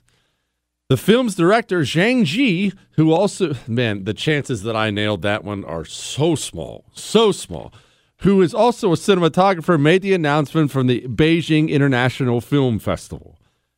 Look, I'm not going to go into all the details of this. Obviously, Chris is quite upset about Moses being besmirched like that. Um, I think American Jews and Christians, and frankly, American Muslims, I think we probably all take we all take it for granted how free we are here to worship as we please. I look, I know I do. Uh, We are free here to worship as we please. You remember what, what the stories we got about the Taliban as soon as they took over in Afghanistan? They were going around house to house, knocking on doors. They're checking on people's phones to see if they had a Bible app on it. And if they did, dead. You've never lived in that environment before. I've never lived in that environment before. Uh, in China right now, you have a Bible study, you have an underground, Jack, with the doors locked, and you don't put up a notice on Facebook for all your girls to come over and bring some tea and cookies when you come. You stay real quiet about it, or they never see you again. And part of the reason I rail so hard against communism is this is how it always is. This is what communism always is. Remember, you cannot serve two gods, and the communists understand that better than anybody else. It's always been one of the first things they attack everywhere they take over, whether it's Spain, the Soviet Union, China, you name it. The communists take over and they know, okay, where, where are the religious institutions? And it's not just limited to Christianity or Islam or Judaism. When Mao was tearing through China, he was tearing down the Buddhist temples. Tearing down the Buddhist temples in a Buddhist nation. The communist does not allow for other gods. And I think every now and then it doesn't hurt for us to count our blessings, right? Doesn't hurt at all. Count your blessings right now. You can worship or not worship as you please. Jesse, I'm a new listener to your show. I'm severely impressed. Thanks for what you do. I mean, I can hardly blame you there. I mean, I could read the rest of the rest of the email, but that's the most important part, Chris. I don't like to pay people who hate America either. I, I was he's referencing how I've tried to be better. Actually, I am better, but I'm still not perfect about where I spend and don't spend my money. I, I do try to be more purposeful at all times with where I spend and don't spend. I was so lax about that forever. I was always that guy. Oh, I don't care. I, I'm not going to stop watching the NBA. I love hoops. I, I was always that guy. I'm not that guy anymore. Am I still spending money places I shouldn't? Undoubtedly. I mean, that's what happens when you're surrounded by everywhere in the culture that hates you, but I'm trying to be better. Uh, why do you think I talk to you about companies like uh, Pure Talk, patriotic companies? Why do you think I talk to you about My Pillow? Uh, they love the country. I try to be purposeful. I know you're trying to, and and and look, you're not perfect yet. I know you're not. I'm not perfect. Okay, well, I kind of am. But I mean, when it comes to what, Chris? When it comes to the spending, I'm not perfect yet. Can't we improve? Anyway, back to the email. He says, I don't like to pay people who hate America either. But yesterday, I took my son to a New York Giants game. I saw in the end zone above the Giants trademark, end racism. So I guess mission accomplished since so many players on both teams were black. Look, I've told you before, I don't tell you how to live your life. I don't tell you how to spend your money. I don't tell you how to spend time. You know, you took your son to a Giants game. Is that more important than anything else? Probably that experience with your son. So I'm not dogging on you at all. And I actually, as everyone knows, I'm a lifelong Giants fan. I haven't turned on a game in a couple years. And I used to be obsessive guy. I could tell I could name you every player on the roster, even the backups. I was that guy. I haven't watched a down of Giants football in a couple years and have no intention of doing so. I don't watch the NFL anymore. I don't support people who hate my country. I do not. You wanted to be Black Lives Matter. You wanted to take a steaming dump on America for a couple years. You wanted to bunch of spoiled brats out there getting paid a fortune to go play a sport, and yet you don't have an ounce of gratefulness for any of it. You don't even have a tiny bit in your body that says, I'm blessed. I'm blessed for this opportunity. I'm blessed to be here. You're not getting my money. You're not getting my TV ratings. I'm not going to pay for a ticket. I ain't buying a hot dog at the concession stand. I have other things I can do with my time. I am done with that garbage. I am done with it. I don't watch the NBA. I don't watch the NFL. I am out. Absolutely out. Go. Enjoy your Black Lives Matter flags. and racism. Bunch of spoiled, ungrateful brats. All right. There is a hustle, and then there is what this guy pulled off. I am impressed. Hang on.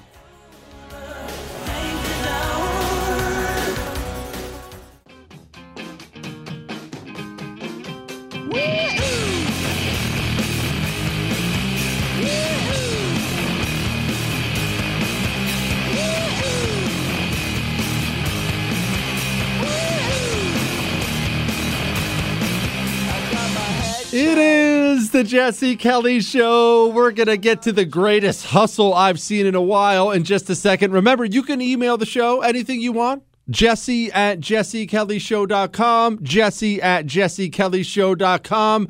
Everything is welcome. Your love, your hate, your death threats, your Ask Dr. Jesse questions for Friday, all is welcome here. But I do, I do, I, I try to do the best I can not to be a bad person. But obviously, I failed at that. I, am a terrible human being.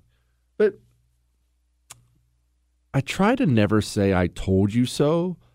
But I constantly find myself saying, I told you so. That's part of being the great Jesse the Oracle Kelly, Chris. In all seriousness, remember, remember back when pandemic started and I told you, told everybody, uh, lock down the economy. Are you out of your mind? That's they're never going to stop. What do you? They don't even have the authority to do that. Are you, why is everyone okay with this? Stop! Stop! What's wrong with you guys? And nobody listened, uh, including the president. And I, I can tell you now, I wasn't allowed to tell you then. The president was being handed the things I was saying every day, so I know he saw. No one listened. Okay, and how I kept telling everybody throughout the pandemic this is not about coronavirus. This is about power and control. And they're never, ever, ever, ever, ever going to let you go until you make them stop.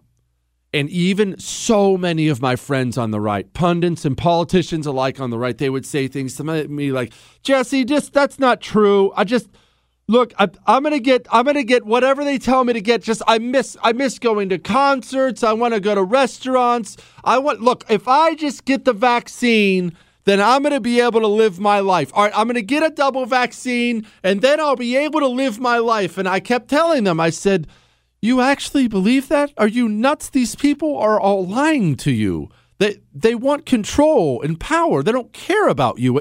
You think they're ever going to let you live again? Uh, yes, Jesse, stop being a conspiracy theorist.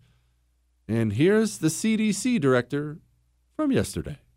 Are masks with us for a long, long time, years, forever? Well, what we do know um, right now from the Delta variant is for people who have had two doses of the vaccine, they still need to wear their masks in the rare case that they might be a breakthrough infection. We absolutely are having studies that are starting now so that we can assess if after your booster shot, if you were to get a breakthrough infection, whether you can still transmit. Our hope is no, and we'll absolutely be doing those studies. Once we have those studies, I do hope that with disease transmission coming down, community transmission coming down, we will one day be able to get rid of those masks.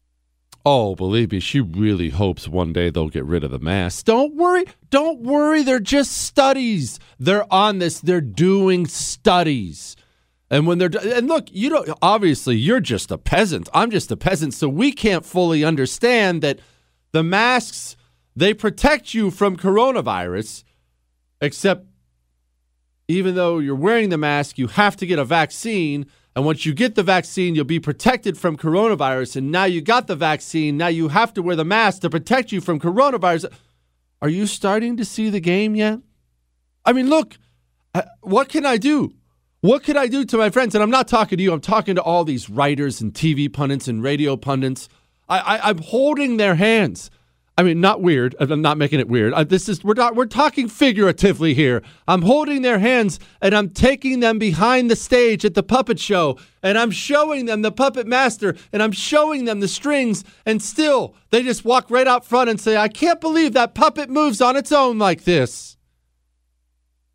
Don't you see? Can't you see yet what this is? They're telling you, they're showing you every day. The people who are abusing you right now, the people who are pushing the coronavirus panic all over the place, they have no vested interest, zero, in this pandemic ever ending, ever. They never want it to end. Think for a moment. Think what coronavirus has done for these people. Uh, it's September 28th. Do I have that right on my watch? Yep, September 28th. Year and a half, two years ago. You're a political person. You're listening to right wing talk radio right now. Did you know the name Anthony Fauci? No, of course you didn't. Now, everyone knows his name across the world. He's getting magazine covers and medals He's going to have book deals. He's one of the most famous people on the planet. Two years from now, or two years ago, was Donald Trump's reelection even in doubt? No, it was a virtual guarantee. Why? Because sitting presidents with good economies get reelected uh, every single time. Does Joe Biden hate coronavirus?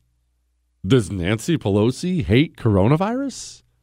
Does the mayor of San Francisco hate coronavirus? Does the governor of California hate coronavirus? Think about this. You can act like people are fed up. You're fed up. I'm fed up. The governor of California just destroyed his own state's economy, carpet bombed his state's schools, and violated his own coronavirus rules repeatedly and promptly dominated his recall election campaign. None of these people have any interest in letting you go. They promised you, they promised you, just wear a mask and it'll go away. And then it was just get a vaccine, it'll go away. Get your double vaccine dose, it'll go away. And it's not going away. Can't you see? Are masks with us for a long, long time, years? Forever? Well, what we do know um, right now from the Delta variant is for people who have had two doses of the vaccine, they still need to wear their masks in the rare case that they might be a breakthrough infection. We absolutely are having studies that are starting now so that we can assess if after your booster shot, if you were to get a breakthrough infection, whether you can still transmit. Our hope is no, and we'll absolutely be doing those studies. Once we have those studies, I do hope that with disease transmission coming down, community transmission coming down, we will one day be able to get rid of those masks. Can't you see the strings? Taking you to the puppet show. Can't you see the strings? A person who was demoralized is unable to assess true information. The facts tell nothing to him.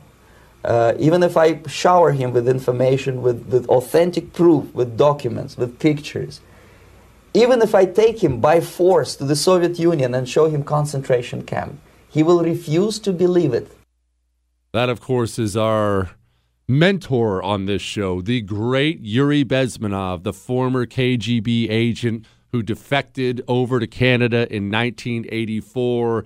Or uh, he defected before that, but in 1984, he sat down and gave that interview and simply laid out for everybody exactly what's happening in America. You can't make some people see the truth anymore. People will deny reality until the end of time just so they don't have to acknowledge the real world they live in. Email. Wow, Jesse, you mentioned Pol Pot and S21 last week on your show. I started doing some digging and was dismayed to find out that although I was in elementary school at the time, we were never taught anything about this in school. It was over by the time I started junior high and then on to high school, and still we were never taught about this at all. Thank you for sharing the history info. Keep it coming.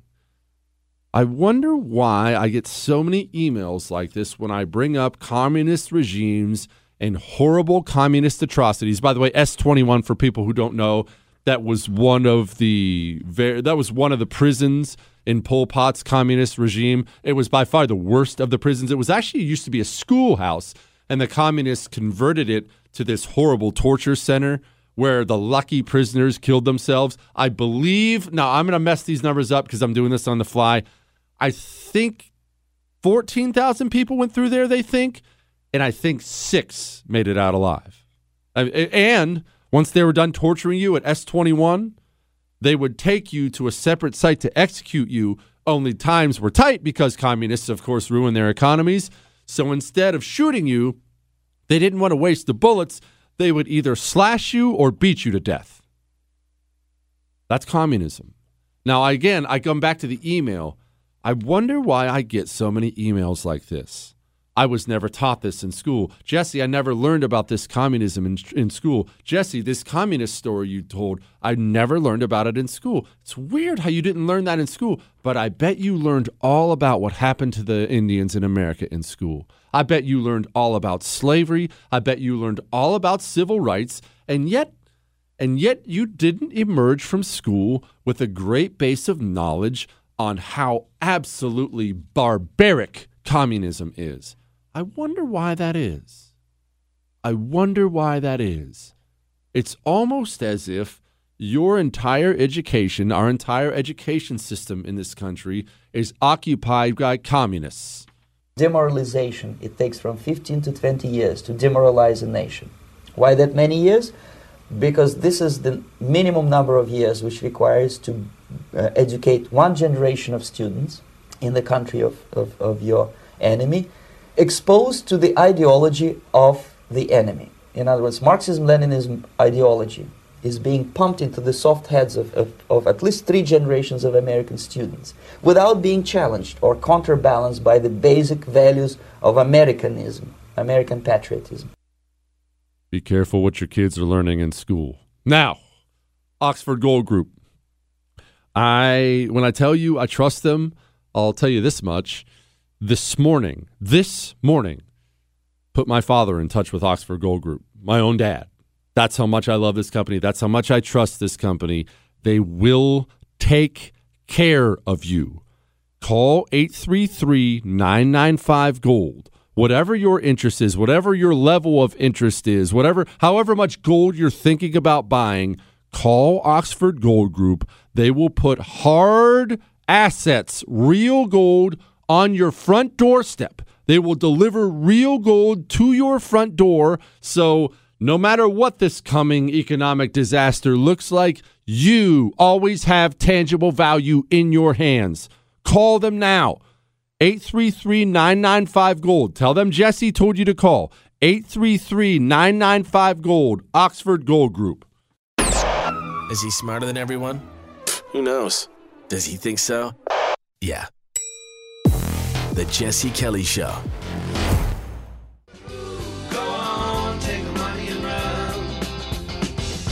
It is the Jesse Kelly Show, and it's funny you should mention that, Chris, because how about a hustle on this guy?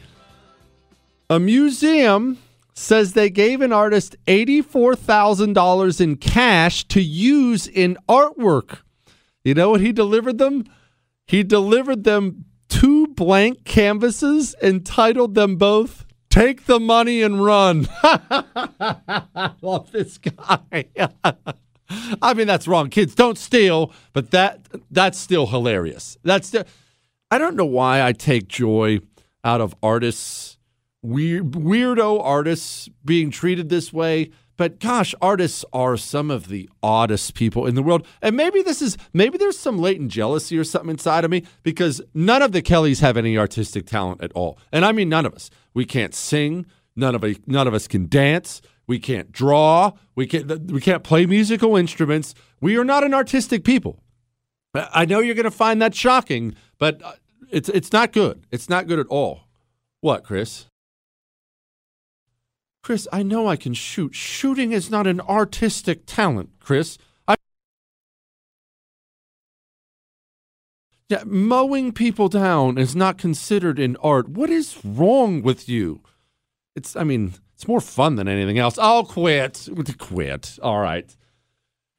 Now, before I move on to the other stories, of which there are several I haven't gotten to yet, and this fallen a little bit behind on my stated goals. I do think it's important we hear from Milley when it comes to China, because you remember Milley, he went on record apparently with an author, and Milley said, uh, I called China I called my Chinese counterpart and I said, I will give you a heads up before we attack. This took place when he was the chairman of the Joint Chiefs under Trump. And I mean that's that's sedition. That that's that's federal prison, pal, probably for the rest of your life. Milley doesn't seem sorry about it.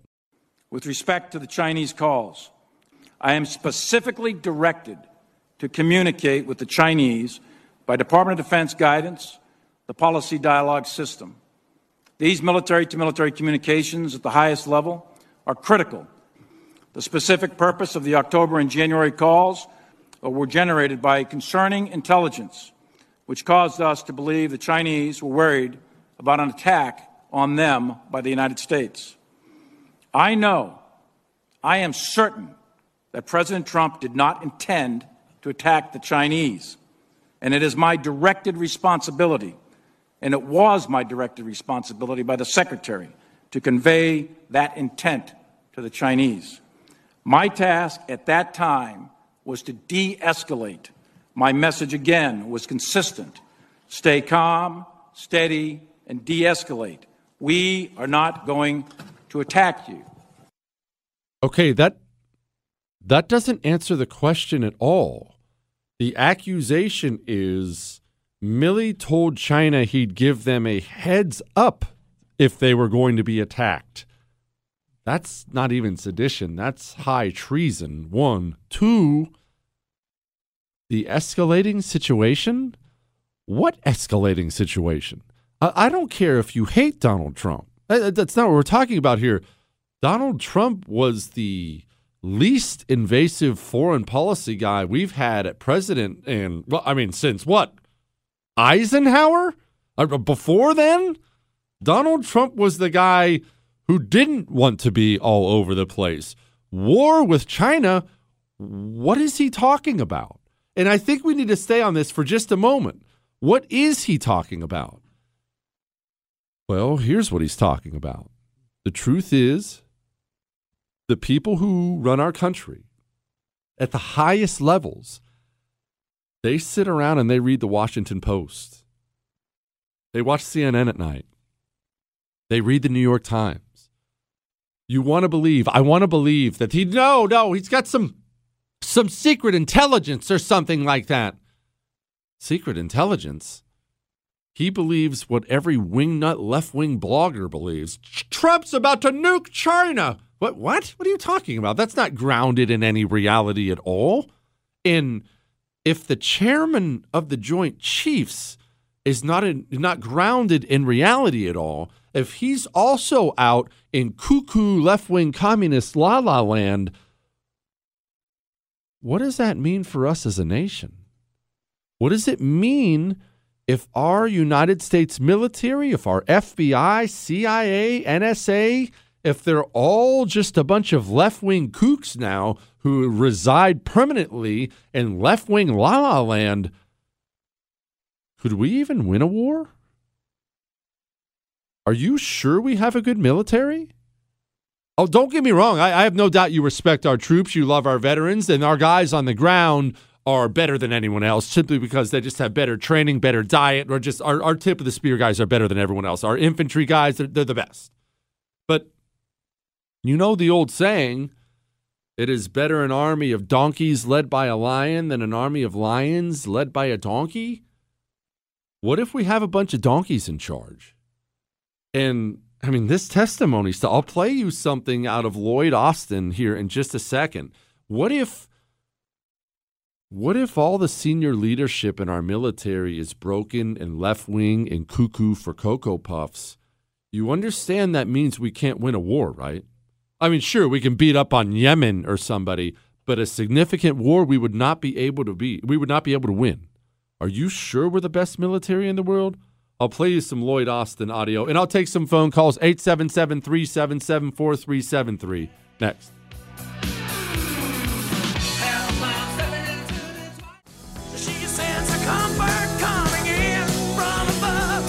It is the Jesse Kelly Show. And, and look, I'm going to move on from this because we got a bunch of other stuff that I still haven't gotten to today. But don't look at all the stories that are still left, Chris. I, we have a bunch of stuff I haven't gotten to today.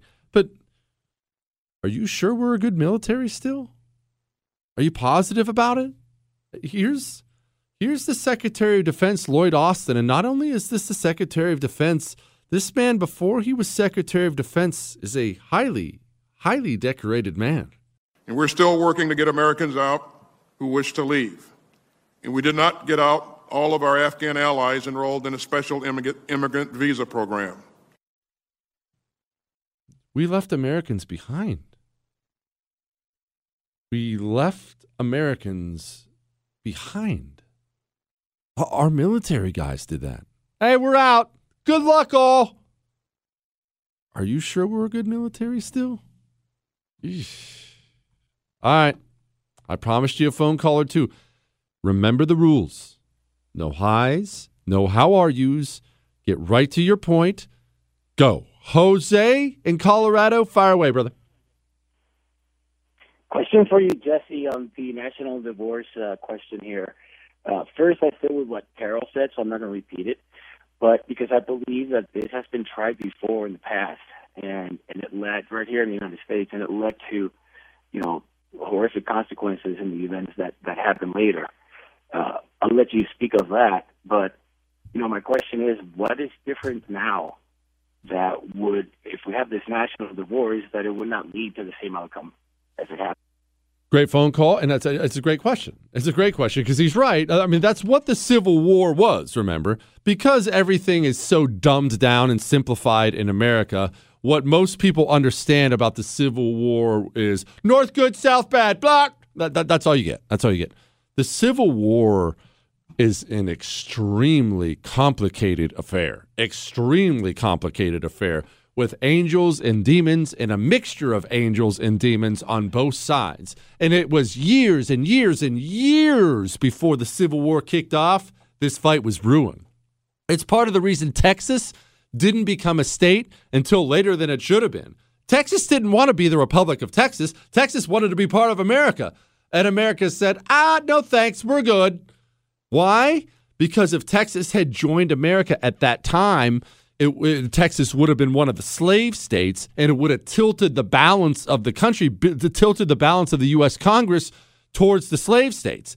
And the same fights were going on, you know, when they were trying to bring other states into the union. Hey, should we bring this state in? Ooh, no, that's an anti-slave state. I just mean it's a long, complicated affair that ended up in something horrible and absolutely horrible. And if you're if you're at all interested in the Civil War, and even if you're not, allow me to actually point you towards a complete communist to educate you on it on top of all the great books out there, there are great books by uh, by not a communist, Shelby Foote. If you just want to sit and enjoy something, the best documentary I've ever seen in my life by a mile is Ken Burns' Civil War documentary. Now he's a nutball now, but he really lays it out very, very, very well for people. The Civil War. Yes, Chris, he's the one with the fake hair. It looks really bad. Yeah, same same guy, same guy. But back back to his question, how would it be any different now? Here's what I think and well, I shouldn't say what I think. Here's what I hope, because Jose made a great point. Here's what I hope. I hope we're so sick of each other by this point that we want a divorce. That we want a divorce. And I'm not naive. I don't think the communists want to let us go. But the truth is, there is something they have never been able to pull off that is absolutely necessary for them to do everything they'd like to do to us. What is that? They never disarmed us. They never disarmed us. The people who think like you think, whether you specifically have them or not, the people who think like you think, they have a lot of guns. They have a lot of ammunition. Remember, remember the private firearm ownership numbers in America and how staggering they are? I've told you this before. Private firearms ownership in America, it's bigger than every law enforcement agency and the entire American military combined. We have that much we have that much in guns and ammunition in this country. It's a staggering amount. Now, I don't want to make this too brutal, but you know, we, we try to give it to you right between the eyes here on the show they simply do not have a big enough monopoly on force to do everything to us they want to do. Why do I talk why do I talk about a national divorce? And it's not that I think it'll happen, I just hope it would happen because they really want us to do this stuff and they want to control us, but dang it, they just can't make us. We we don't want to live with these people. I, I brought it up yesterday. California just passed a law that will allow children to undergo gender transition treatments without their parents' knowledge or approval. If you're somebody who believes that's anything but barbaric, it's not that I disagree with you, it's that I disagree with you and I don't want to live on the same planet as you, let alone the same country. We don't share anything in common anymore. I'm horrified by these people. They are equally horrified by me. I'm not naive. I, I understand that I am an absolute bloodthirsty barbarian to them. I get that. Fine. Why don't we just go our separate ways? Why don't we agree to disagree and we'll go our separate ways? Again, I want to play the CDC director for you here. If you're the type of person who listens to this and you've gotten your vaccines and double vaccines, and yet you still have your mask on, and your five year old has a mask on. I mean, I don't want to live with you. Are masks with us for a long, long time, years, forever? Well, what we do know um, right now from the Delta variant is for people who have had two doses of the vaccine, they still need to wear their masks in the rare case that they might be a breakthrough infection. We absolutely are having studies that are starting now so that we can assess if after your booster shot, if you were to get a breakthrough infection, whether you can still transmit. Our hope is no, and we'll absolutely be doing those studies. Once we have those studies, I do hope that with disease transmission coming down, community transmission coming down, we will one day be able to get rid of those masks. If you're the type of person who thinks that stuff's okay, we're just never going to get along. We're just never going to get along. We're two different people. All right, we're moving on here. I'm falling a little behind. I got some stories to get to, and I'm going to knock these out now. All right. With 13 months until the midterms, 14 senators mum on if they're running, or four senators mum on if they're running for reelection. I went to community college. Okay, sometimes I don't read the words right. Chuck Grassley is one of them, and I actually don't mind Chuck. I don't love him. He's one of these old GOP dinosaur types, but he is 88 years old. 88 years old. Chuck, I maybe time to hang up the Spurs, but Senator Ron Johnson, Senator John Thune, he's been completely useless. He can go ahead and retire. And Senator Lisa Murkowski. Now, some of this stuff is old age, looking at you, Chuck, and some of this stuff is very, very good. Lisa Murkowski in Alaska is a complete and utter disaster. And I think she may be seeing the writing on the wall that she could be in serious trouble. You're going to get retirements coming up towards the midterms you didn't see coming simply because it's better to say, I'm retired, than to step up and say, I can't win reelection. All these people have egos. All of them do. Not that I would know anything about that, but these people have huge egos, Chris. That's nothing the Shogun would understand. All right, we're going to get to headlines I didn't get to. Hang on. Missed out? Catch up. JesseKellyShow.com. It is the Jesse Kelly Show. And yes, yes, as you can imagine, we have a huge show planned tomorrow. What is planned? I actually have no idea. I just made that whole thing up. We don't plan our shows ahead of time, but you know it'll probably be fun. Eh, What? It'll be fun. if you have if you have anything you'd like to say to me, email Jesse at jessekellyshow.com. Jesse at jessekellyshow.com. Love, hate, death threats. They're all welcome. All your emails go right to Chris. He prints them all out. I read every single one of them. I won't respond to you. I get way too many, and I'm a very rude person. Now it's time for headlines I didn't get to. Arizona audit could not find the identity of 86,391 voters. They don't appear to exist. Hmm. Joe Biden won the state of Arizona by a little over 10,000 votes. I mean, are we going to talk about this? What what are we going to do because they're still looking into this audit now. Arizona's AG is looking into this audit. That we're way out of wingnut territory here. What are we going to do if Arizona, a major US state, I realize they're all major, but a US state what are we going to do if Arizona decertifies their election? Uh oh. Uh oh. What, what are we going to do if all this turned out to actually be a sham? Eek. Headline Obama calls open borders unsustainable and migrant crisis heartbreaking. Okay, well, what does that mean? Obama was always, he was so good. I'm actually thrilled to have Biden over Obama. Biden is, is a half functional adult and therefore not nearly as capable uh, as manipulating the truth as Barack Obama. Obama was so good at making himself sound like some middle of the road reasonable guy when really he was an America hating full blown communist from the second he walked into the Oval Office. And he always sounded so reasonable, right? I mean, oh, unsustainable, heartbreaking. Oh, it sounds to me like he's on it. And you know, the average voter, the average voter out there is thinking, oh, nice. He cares. Oh, please. He's, he's loving all this. Headline Governor Abbott bypasses Biden on life saving antibody care, obtains doses for Texas outside of the ration. I still think it's amazing the federal government is rationing monoclonal antibody treatments. Uh, monoclonal antibody treatments have been saving lives of people who got COVID since, well, since they started getting COVID. The Biden administration, they're rationing those to the red states. Eek. Don't think our communists are any different than communists have always been. Headline Outspoken Marine officer who went viral blasting military leaders over Afghanistan is jailed. Look, Stuart Scheller is his name.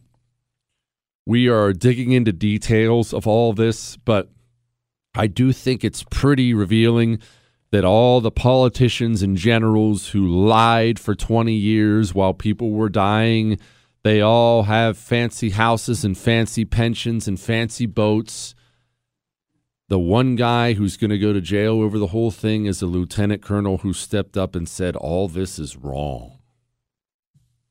Headline FBI says murder rate increased nearly 30% in 2020. Hmm. I just, I want everyone to go ahead and pause for a moment and reflect on every friend, pundit, politician, athlete, actor, who were walking around with Black Lives Matter hashtags and Black Lives Matter t shirts and Black Lives Matter written across the court. This is a direct result of Black Lives Matter street activism resulting in the defunding of police forces across the United States of America.